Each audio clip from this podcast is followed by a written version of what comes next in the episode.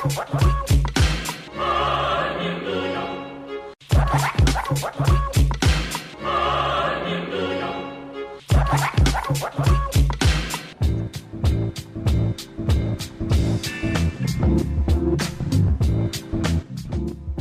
God it's free range. You are listening to Free Range Radio Friday with your host, Michael Alves. Pour yourself a beverage and turn up the volume because here on 101.5 UMFM, the weekend starts now.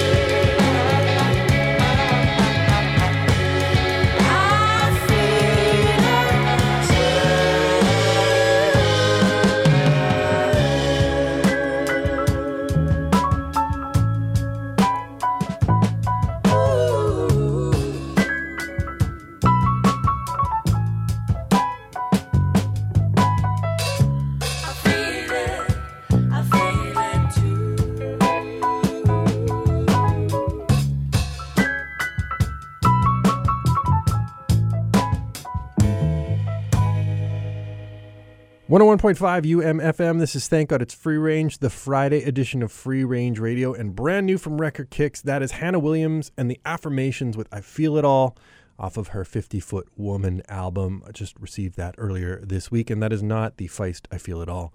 It's a very different one, but a no less enjoyable one. Speaking of enjoyable, we got a great show for you tonight. Montreal jazz guitarist Sam Kirmayer is going to be in town October 2nd and joins me by phone to talk about his Western Canadian tour. Author Eva Klassen talks about the Fox in a Box Kickstarter campaign, and I talked to Susanna from Victoria Band Bridal Party, uh, who play the Handsome Daughter tomorrow night with House Panther and Alan Mode. And speaking of Victoria, our next track is from Victoria Band Peach Pyramid. It's the lead off track to their new album Bright Blue. This is FOMO here on 101.5 UMFM.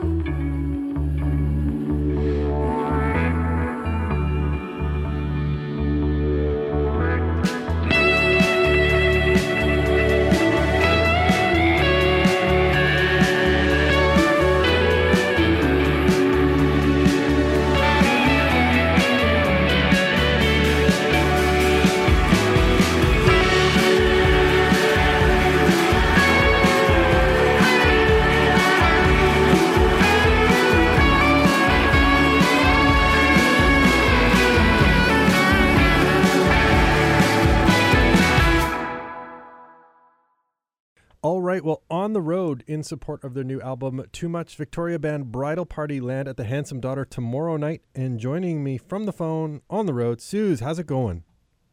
Uh, it's I'm it's going well. We're all doing well.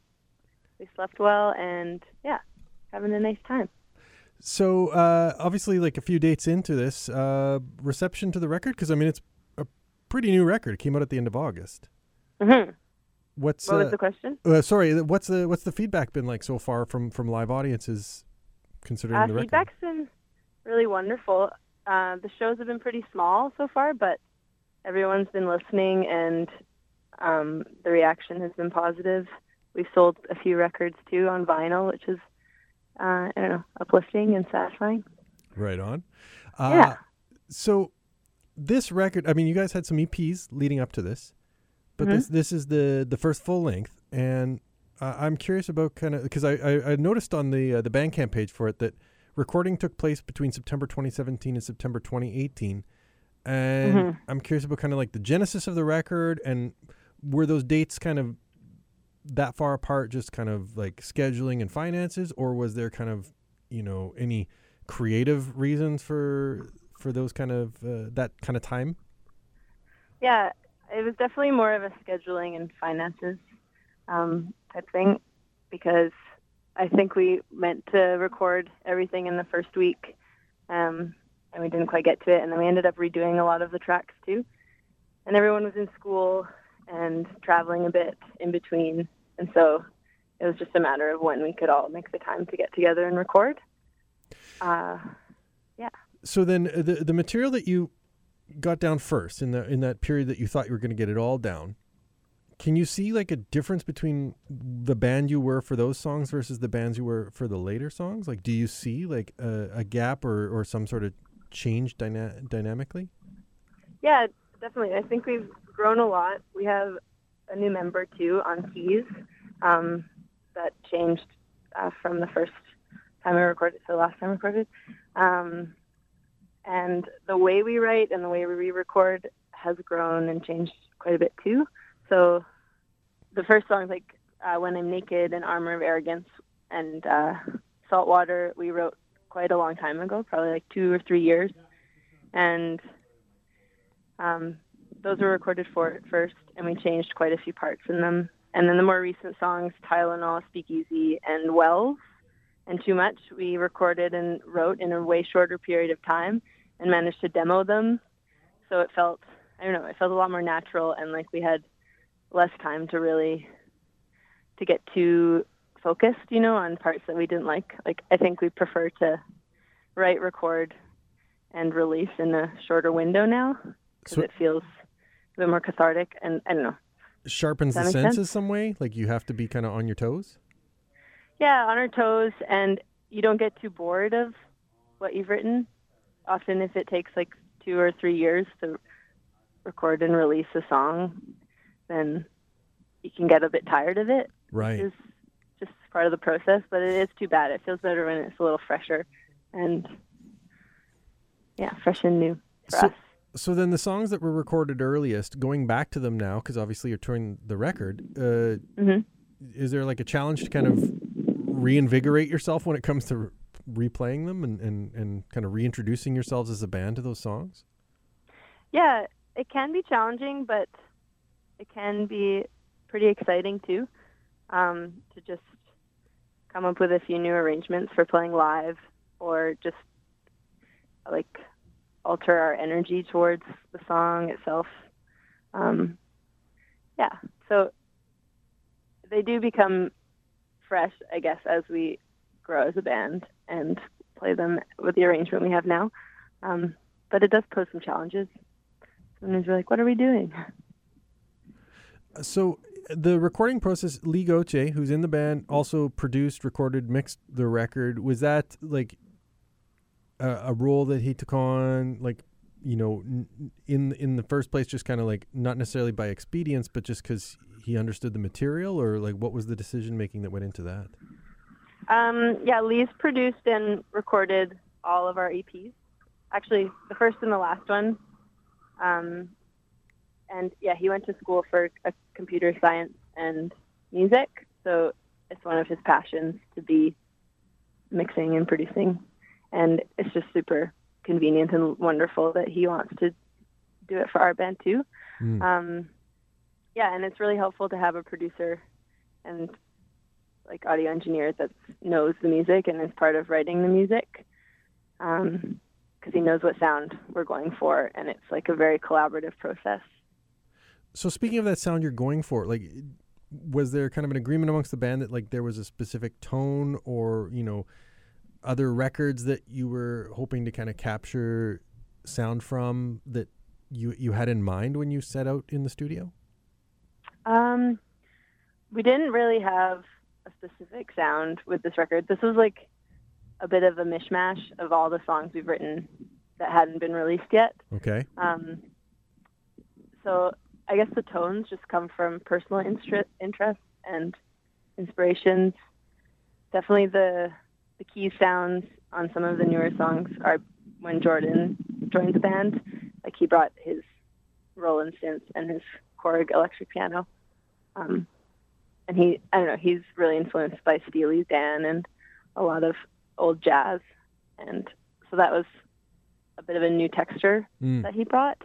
Um, I think I'd read Yeah. an interview you did uh, with Canadian Beats, or, or at least someone from the band talked about kind of being into Unknown Mortal Orchestra, and Mhm. I, I could see those like kind of like Steely Dan jazz overlaps with that group, and and yeah. Yeah, Yeah. we definitely all listened to a lot of Unknown Mortal Orchestra like four years ago when we were first getting together. And and Tops and a lot of Canadian indie like Men I Trust and stuff too. right. Um, the The album is called Too Much. There is a song on there called Too Much, and you you've released a video for that track. What was it about that Mhm. song that made it like the album title and and the thing that was kind of going to be like front facing for this record?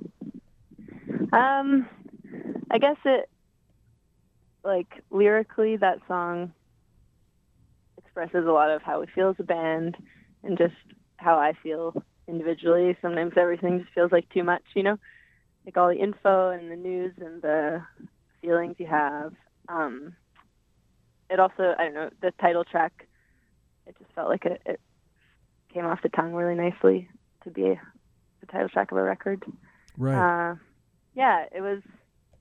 It's definitely one of our more upbeat singles too, and yeah, it just felt it felt pretty natural to have that as the title track. as as upbeat as it is, the the video has the audience like you know rebelling against you and, and throwing things at the band. yeah. What was the like? What what was the idea behind that?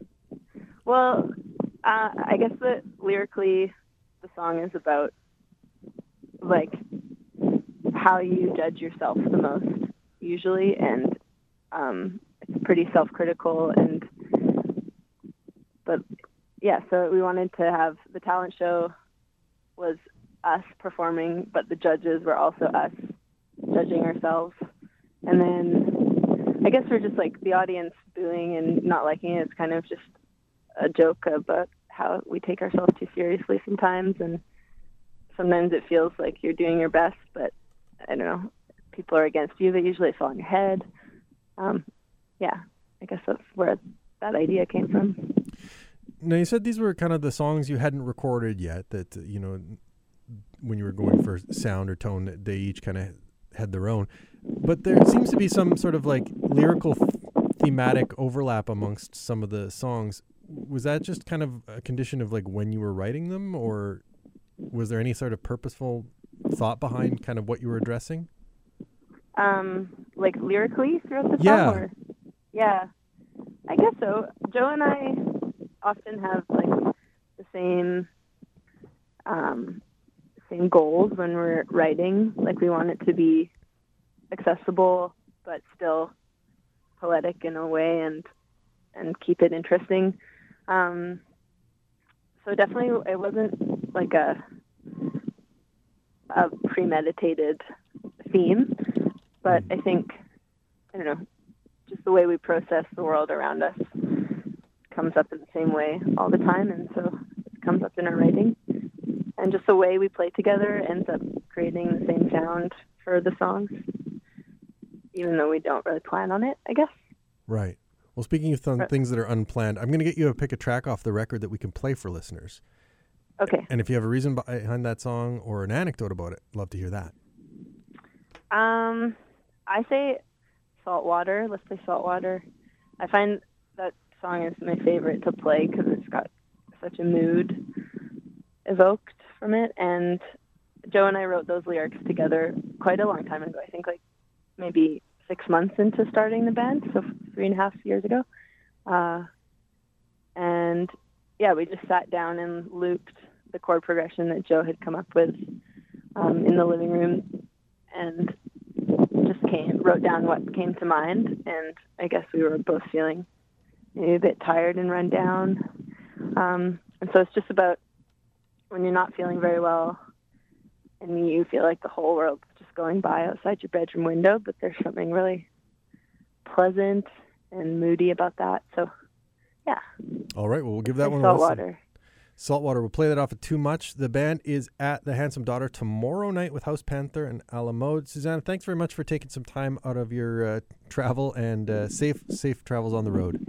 Yeah, thanks so much for taking some time out of your day too. All right. Hope to see you all there. My schedule is empty. It's clouding my vision. Train without payment, where I read novels and not alphabet. In fiction, like quick dreams, the surreal can be ugly. A shadow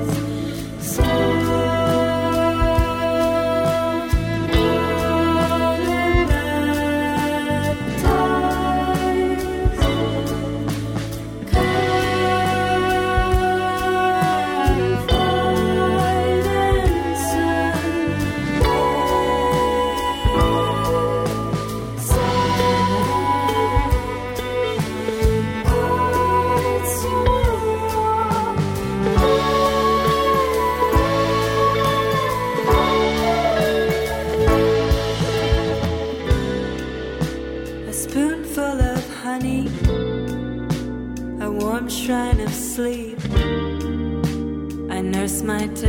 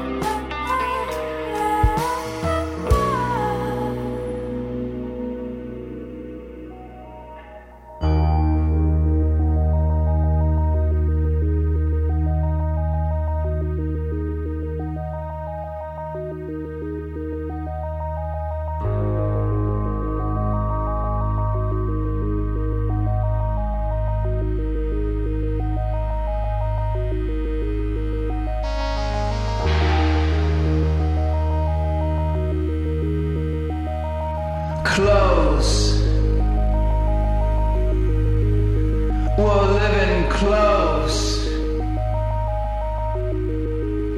Close to the edge. Close. Close to the edge.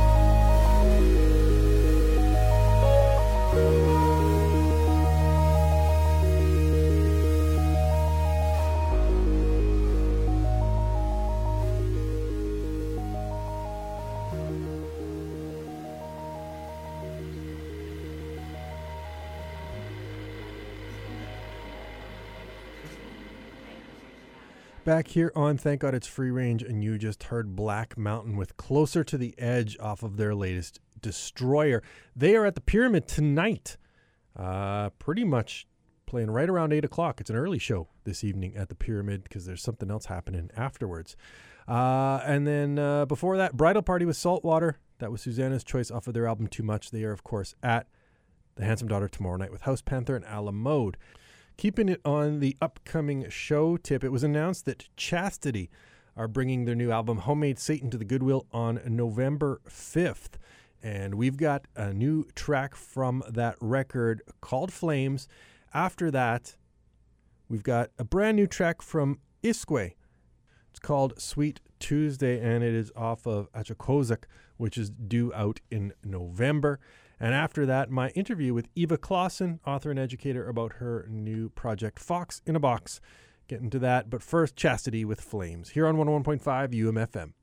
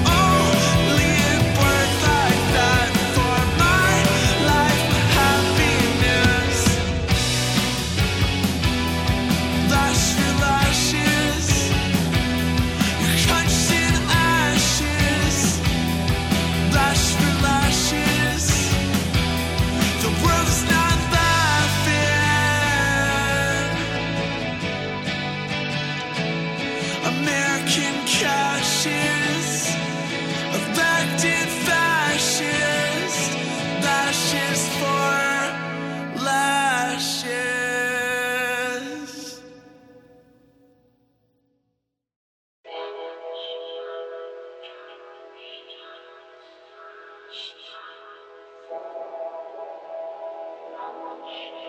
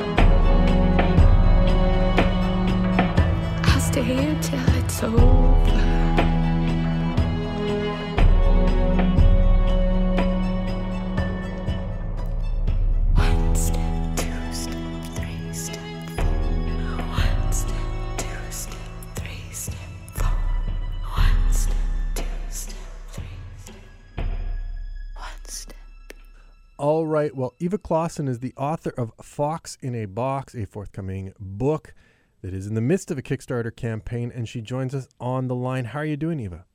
Hi, Michael. I'm doing well. Thanks. How are you? I'm doing pretty good, thankfully. Uh, dry right now, but Uh-huh. uh, it was I was soaked on my way in this morning. Yeah, Uh. I, as I understand it, you are an outdoor educator, and the inspiration from this book came from your experiences in that world. Yeah, that's right. Um, I worked at FortWhyte Alive as a forest school facilitator. So basically, what that looked like was um, instead of preschool inside, we had preschool outside in the woods. So we were outside um, all the time, every day, uh, no matter whether it was raining or snowing or whether it was really cold. We just kind of like figured out a way to make ourselves comfortable and to, um, yeah, to learn outside in the woods. It was really, really great. So you would have been out there in a torrential downpour like this morning? Yes, but what we would have done is we have a really smart setup of tarps. So we would have set up tarps. We also might have found some shelter in the woods because if you're in a if you have a tree canopy, you really don't feel the rain as much. So there's a lot of creative ways that we would have managed, um, regardless of what the weather looked like. Or some days when it was raining and if it's really warm, we would just like embrace it and go play in the in the mud puddles and go like jumping and splashing in the water. So it all depends what the kids are feeling that day. So that like kind of fluidity of uh, curriculum, as it were, or like learning, uh, is that something that you really embraced and enjoyed about the, the that role? Like that, you know, the weather may dictate what you do and what you learn. Uh, I think for me, what I love about it is that I don't, I didn't start the day with a set of like, okay, today we're covering this, this, and this. Rather, the things came up in a very natural environment, and so it felt a lot more meaningful to everyone because it's like it's right there in front of your face. This is a this is a real life experience, and we are learning from this. So rather than starting the day with like this is what we're learning, I would end the day with, okay, here's what we learned. This is my checklist of things we covered today. So then the the plot of Fox in a Box or the messaging behind it then i- I have to imagine maybe came about the same way that it wasn't like you set out with a specific purpose or that like the the notion of the book kind of came to you as a result of these experiences? Yeah, that's exactly it. Um, what happened was the inspiration did come from forest school. Um, so we would talk about animals a lot, and there were a couple of um, of kids who would bring their stuffies with them. Sometimes it was a little bit difficult to part with them because it's like it's a safety thing, right? But mm-hmm. when you're playing out in the woods, you got to have both hands available. Like if you trip and fall, you can't be like, you know, carrying a bunch of things in your hands. So your hands have to be available for you to use. So we would gently encourage them to leave leave the fox or like leave their stuffed animal behind. And so we had these little square cubbies and this little girl would like tuck her fox into the box in a really sweet way where like the paws and the head are sticking out of the box. Um, and through that, like we would kind of talk about, okay, what's Fox doing in your box right now? Like your lunch is in there. Do you think he's snacking on your lunch? Or like she would have other things in her box. And so we would talk about what Fox potentially could be doing in the box while we were outside playing. And I think that was just a, a way to ease kind of the, you know, Fox is doing something fun and creative. He's having fun and we're having fun. Um, and it's all good. Right. But yeah, the the stories that I wrote did come from my experiences at Forest School, just because it was such a fun environment and the kids were so interesting and creative in their play, and so I couldn't help but like pick up on these really neat things that kids would do or say, and it would just kind of like I often express myself creatively, and so it just it came out in story form. So you're using these stories as kind of like a soothing mechanism for this little girl who has to kind of surrender her her stuffy for the day. At what point do you realize like this might be a story to share kind of more widely?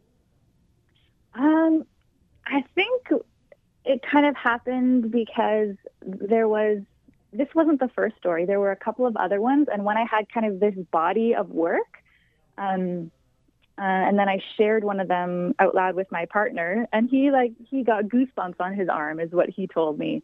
And so he's like, "You should do like you should do something about this." So I very randomly reached out to um, someone who I really admired at the time. I didn't know her; I just followed her account on Instagram. Her name was Leanne Thiessen.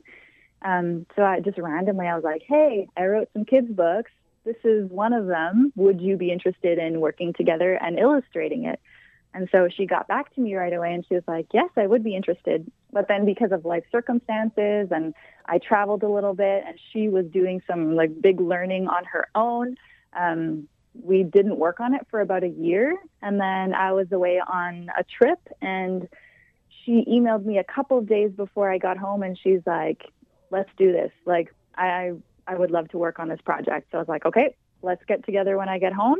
And we ended up meeting, and it's just kind of evolved um, like in a really what feels like a natural way. Like we haven't had to force anything, like things have just kind of fallen into place in a really like kind of comfortable, natural way.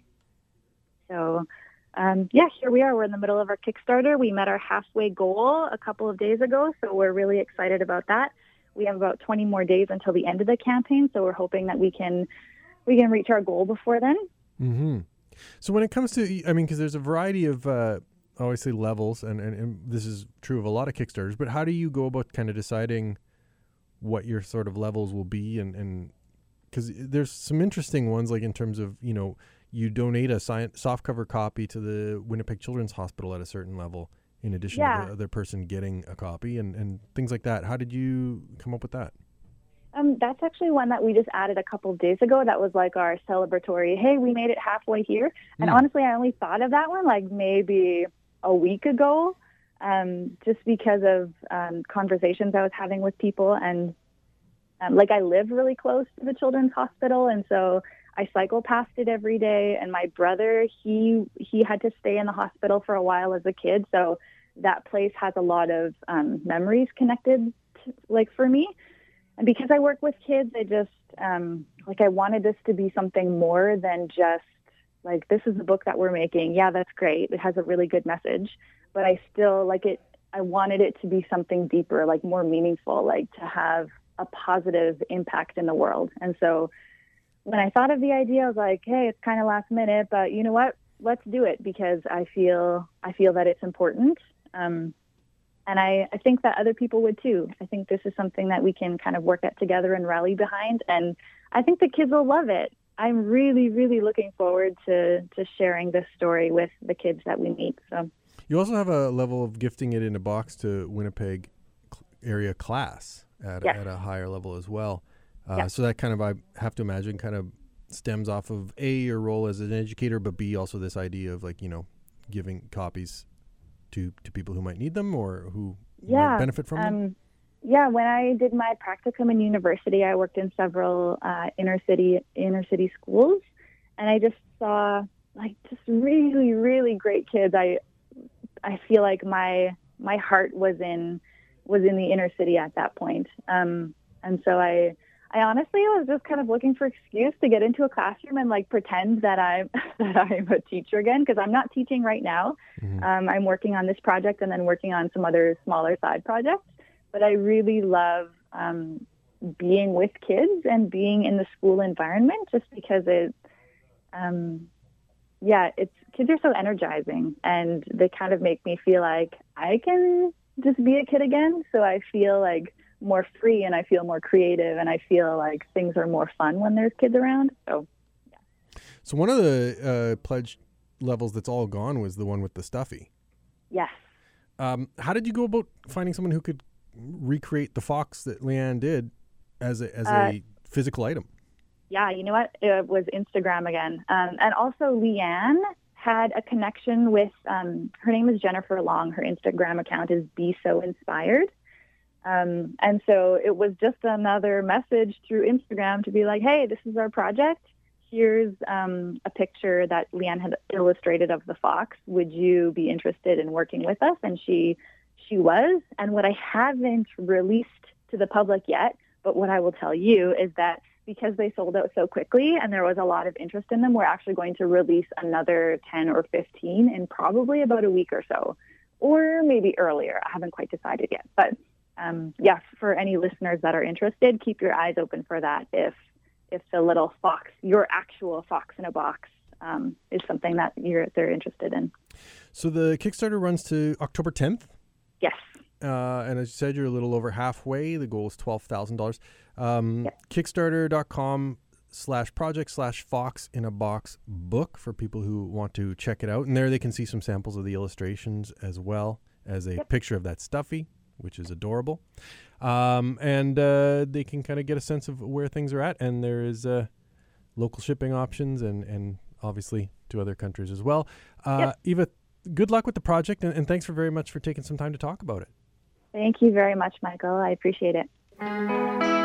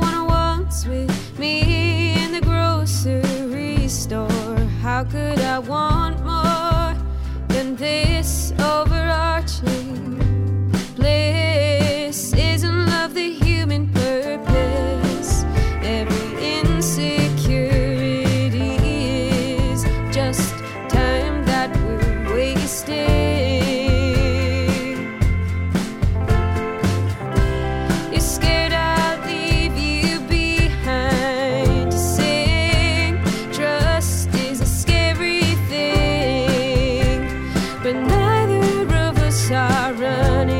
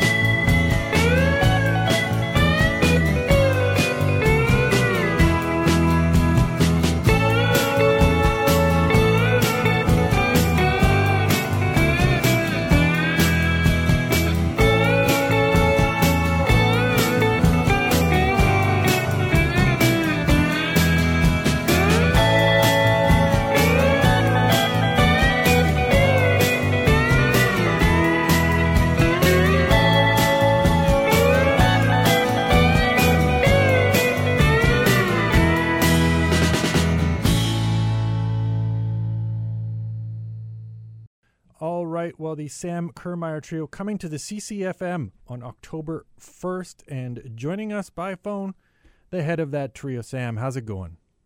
It's going good, thanks. You? Doing all right. Now, uh, is this your first Western Swing? I was out on the West Coast um, in May of 2018. Had a couple dates around BC, and uh, I was in Calgary and Winnipeg. In sorry, Calgary and Edmonton, but it'll be my first time in Winnipeg. Right on. Now, uh, for folks who don't know you, uh, we'll, we'll kind of do some introduction and, and background uh, first. You studied at McGill. Yeah, I did. Um, and, and I, I'm curious, kind of like what led you to jazz studies, and and you know, I mean, because there's certainly two tracks for a lot of jazz musicians. There's those who kind of just like go into it and, and start gigging, and then there's some who kind of go into it from a, a a university and sort of structured study sense. It sounds like from from your like youthful background, you you might might have gravitated towards gigging because you were starting to play when you were like six years old. Yeah, well, I, I grew up kind of playing guitar pretty early, and I was playing in rock bands uh, all throughout high school. And for a year or so after I finished high school, I was just doing that. And then I kind of started to feel dissatisfied with my musical development. So I was looking around at, at what would be ways to kind of take things to the next level. And I ended up going back to school in a college program here in, in Montreal. Um, and I, that program ended up just being a jazz program because that's what they offered for electric guitar. But Mm. pretty quickly, I realized that this is music that was so deep and offered so much kind of uh, variety that you could spend a lifetime working in it and never get get fed up or never you know run out of new things to try. So that that was pretty um, inspiring, and that led me to really try to push myself and, and learn how to play this music. And then naturally from there, I ended up uh, continuing on and getting a bachelor's degree at McGill, and uh, kind of haven't looked back.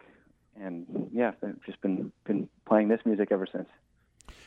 You're saying in, in terms of the the jazz guitar that it's a thing where you can kind of continue and, and, and always chase things. Is that what you felt like fed up with in, in sort of like the, the rock background? Yeah, I mean, I don't want to give the impression that that I'm thinking like I had mastered that music because obviously any any music to do it well can be incredibly deep and can be a lifetime pursuit. But I was starting to feel like, you know, I there was um a, maybe a, like a lack of variety might be one way to put it, or feeling the music tended to be kind of harmonically repetitive. And the more I found out about new kind of sounds, um, from from jazz, the the more it just opened up this world of, of music that was possible. And I had kind of grown up with Coltrane recordings and and Thelonious Monk recordings, but I'd never really had any exposure to jazz guitar. So to me, they were just these two separate worlds. There was guitar music, and then there was jazz. And when I started to see how these could connect, then something really clicked. Yeah, I read an interview. I think you did it with Peter Hum from the Ottawa Citizen, and you were talking about the two sort of jazz CDs that you had, and and neither of them were were guitar like band leaders. They were, you know, guitar always was a supporting instrument within those contexts. Yeah, yeah. I mean, my my dad is a huge jazz fan, and my uncle is a musician as well. So because of them, I'd been exposed to it. But I'd never heard people like Wes or Grant Green really until I got to school and was studying it. And and then obviously those guys became really big influences on me. Now, like hearing so, something like that, where they are sort of the the melodic instrument, or, or you know, kind of the the at the center of of any uh, combo. Did that open things up in your head in terms of like compositionally? Yeah, for sure, for sure. I mean, I I think I try to in my compositions think about the guitar as as just a horn, and obviously there's things you can't do with a guitar that you could do with a with a trumpet, uh, just in terms of sustaining or shaping a note. Um, we're a bit limited in that sense because it's not directly connected with the breath. But I really do like to, to write with the guitar as the primary melodic voice, and then having some sort of uh, harmonic instrument like piano or on this last record organ to flesh things out a bit underneath. Right. Now you worked with Ben Patterson on on High and Low, your most recent record. Was it like just because you were working with Ben that you kind of moved towards the organ sound or like was that a purposeful thing? Like I, I want to explore like a, a guitar and organ and, and sort of that like not necessarily electronic tone, but like, you know, they're both electric instruments, let's say. Yeah, I think there's definitely an affinity between those instruments. And a lot of my favorite records are organ trios or organ groups of some sort. Um, you know, all of my heroes have worked in that format at some point or another. And I started doing it a little bit while I was at school, um, playing with Kevin Dean, who's a great trumpet player who who kind of started the program at McGill and is also a, a really great organist. So we started playing a little bit while I was finishing up my studies there. And then I was looking for a chance to continue to explore that format, and I was checking out some some records, some players that are doing it now, and I came across Ben's work with uh, Peter Bernstein and Bobby Broom and Ed Cherry, who are all heroes of mine. And I was talking to a friend of mine about it, and she mentioned that she had his phone number, and they'd hung out and done a couple gigs together. So I just called him up, and he was into it, and we went from there. So then, in working on the material for High and Low, like was it a, like a collaborative composition process, or like were you kind of taking ideas to Ben and, and letting him flesh out like the organ part? How did how did that dynamic work? I mean, I kind of I wrote everything that all the original music um, I wrote on my own. It, it, it wasn't so much a collaboration in that in that way. Obviously, um, it's a jazz group, so I tried to leave as much space as I could for people to bring their personalities to the performances, and and we did get to play two nights at a jazz club here in Montreal upstairs before we went in to cut the record, and that gave us a bit of a chance to feel each other out and get a sense of the tunes and for little arrangements to develop organically. Um, but I, I, I kind of have a sense of what I want to record when I go in to make a record, at least my own record. So I was writing and, and choosing standards, thinking of these guys and thinking how they would sound on it and how we would complement each other. But I was kind of steering the ship for sure.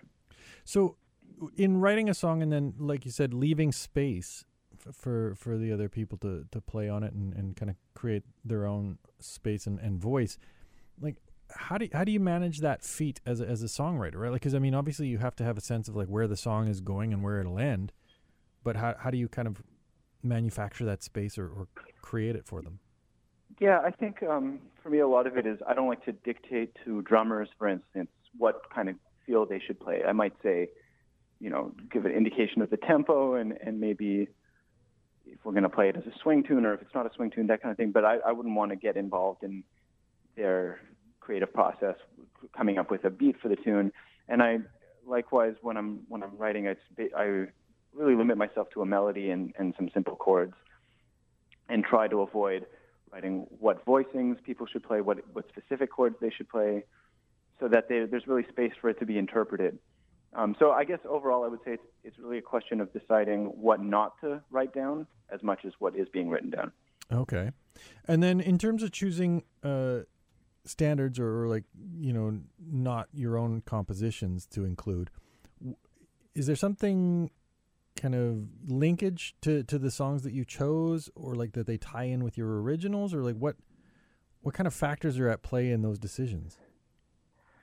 Yeah, for me, I mean, on my first record as well as this one, it was it's really important to me to include standards. First of all, just because I think that this is a really essential part of the, the tradition of this music, interpreting songs and trying to come up with some small twist and some personal way of, of playing it that hasn't been done before, even if it is common repertoire. Um, so that just basically that including standards at all is something that that's part of my conception of, of what a great jazz record should be. And then from there's the specific tunes. I tried this record to choose material that I thought would suit the musicians. So there's a Coleman Hawkins tune on this record called Almost Dawn. It's the last track. And I'd heard that on this record that he made, a 60s record called uh, The Hawk Swings. And I, I don't really know if anybody else has done it since then. I haven't been able to find anything. But after I, I heard this, I thought it's not an organ record, but I thought this would be a great tune for Ben. It kind of seemed to me like it would really suit his approach. So that tune came from there. There's there's a tune on there that was written by Andre White, one of uh, my mentors, and a great Montreal musician, uh, pianist, drummer, and composer, educator at McGill. And so one of his tunes, Farnsworth, which I started playing with him a little bit here in town, and I just like the idea of of taking that into an organ format, and and because that's really not something that Andre would do. So I, I guess I'm just trying to pull music that I like from different sources and bend it to fit the uh, the musicians that I'm working with at the moment.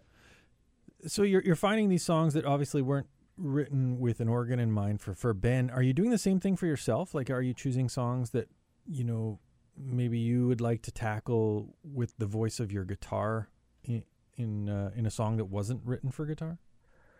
Yeah, I mean, in a sense, yes. All these songs are written when we're talking about standards. Usually, they're written as a vocal songs, either for for musicals or films or just Tin Pan Alley. Mhm. Um, but an example would be On a Clear Day, which is a tune written by Burton Lane, which for me I always associate with Wynton Kelly, who is one of my favorite pianists. And he just the, I wanted to play something that captured that joyful feeling in his music. So you know, I adapted that to the guitar. You know, we had to change the key around and, and kind of find a little bit of a different way of playing it. So I guess in a sense that is what you're talking about. But I also I just feel like this is the filter. The guitar is kind of the filter that any music goes through. So there's always some sort of translation happening. Right. Now you mentioned that Almost Dawn closes the record. I'm always curious about kind of the decision making that goes into the the flow of a record and, and sort of the, the track order. What what was your mindset in approaching putting high and low together in that sense? Yeah, I know some people like to go into the studio and they'll have like maybe 20 tunes to record if they're looking to put out eight on the final record, and then they just take the best ones. But I'm really more, um, I don't want to say focused, but but maybe I plan ahead a little bit more. So there's nine tunes on the record; those are the nine that we recorded, and I knew that that's what I wanted to be on. But that being said, I didn't really have a sense of what order they would be in ne- necessarily until I heard kind of the rough mixes, and then I started trying things out. But I do try in advance to make sure that we're covering different territory. There's a couple ballads. There's some some stuff in three four, five four. Um, just trying to have a variety of music so that I don't end up with an entire record at the same tempo or in the same key, for example. But then one, once that kind of pre-planning has happened, then based on whatever the results are, I'll try to tweak it and and find an order that flows. Now Ben's on tour with you on, this uh, this western stretch. Is he bringing an organ on tour, or are you working off of a keyboard, or what's what's the the We've logistics? got an organ on some of the dates. We'll be using a keyboard in uh, Winnipeg, but um, he he makes anything sound great. So Sure. Uh, so before I let you go, I want to get you to pick a track off high and low that we can play for listeners, uh, whether it's one we talked about or one we haven't. And if you have a reason why you're picking that or an anecdote about the song, I'd love to hear that. Um, so maybe Cazalet Oublié. So that's uh, one of my compositions. It's named after my street, Cazalet, which is in the uh, Montreal neighborhood of St. Henry, which is actually where Oscar Peterson is from. And when I moved into this, this apartment on this block, there's this massive construction project, the biggest in the province, tearing down this old highway interchange and building a new one. And a couple blocks away from where we're living, there's all these brand new trendy restaurants. So a friend of a friend coined the term the Saint Henry of the forgotten, or the Le Saint Henri des Oubliés in French. And so I thought that was hilarious. So we uh, the tune is, is named after that. And I tried to get a little bit of the chaotic vibe of the neighborhood. Right on. Uh, so we'll give that one a listen. October 1st at CCFM. Uh, I guess your website's probably the best place to go to to kind of keep tabs on, on you and all the link, all the socials come off of that. Yeah, my, my website, which is samkirmayer.com, or on Facebook, which is at Sam Kirmayer Music, or I'm on Instagram at, at Sam Kirmayer. And I'll be posting tour updates on all those platforms through the whole tour. So that's any one of those is a good way to follow us. Perfect. Well, Sam, thanks for taking some time and, and safe travels on tour. Thanks a lot. Thanks for having me.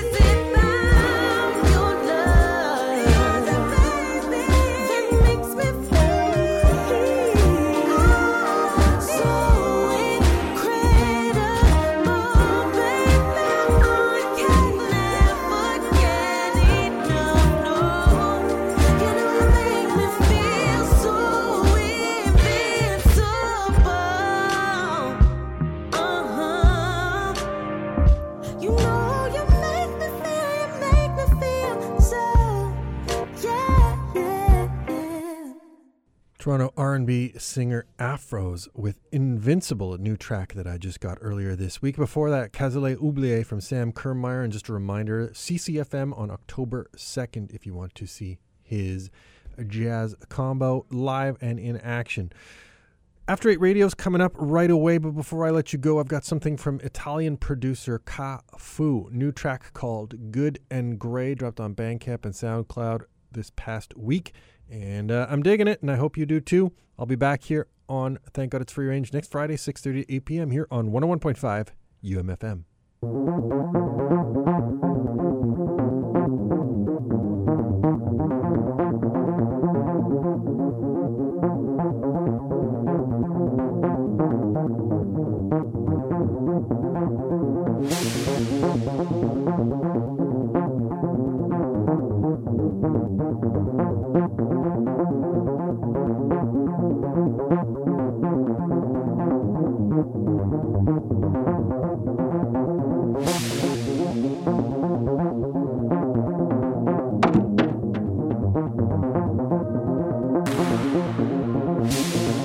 Thank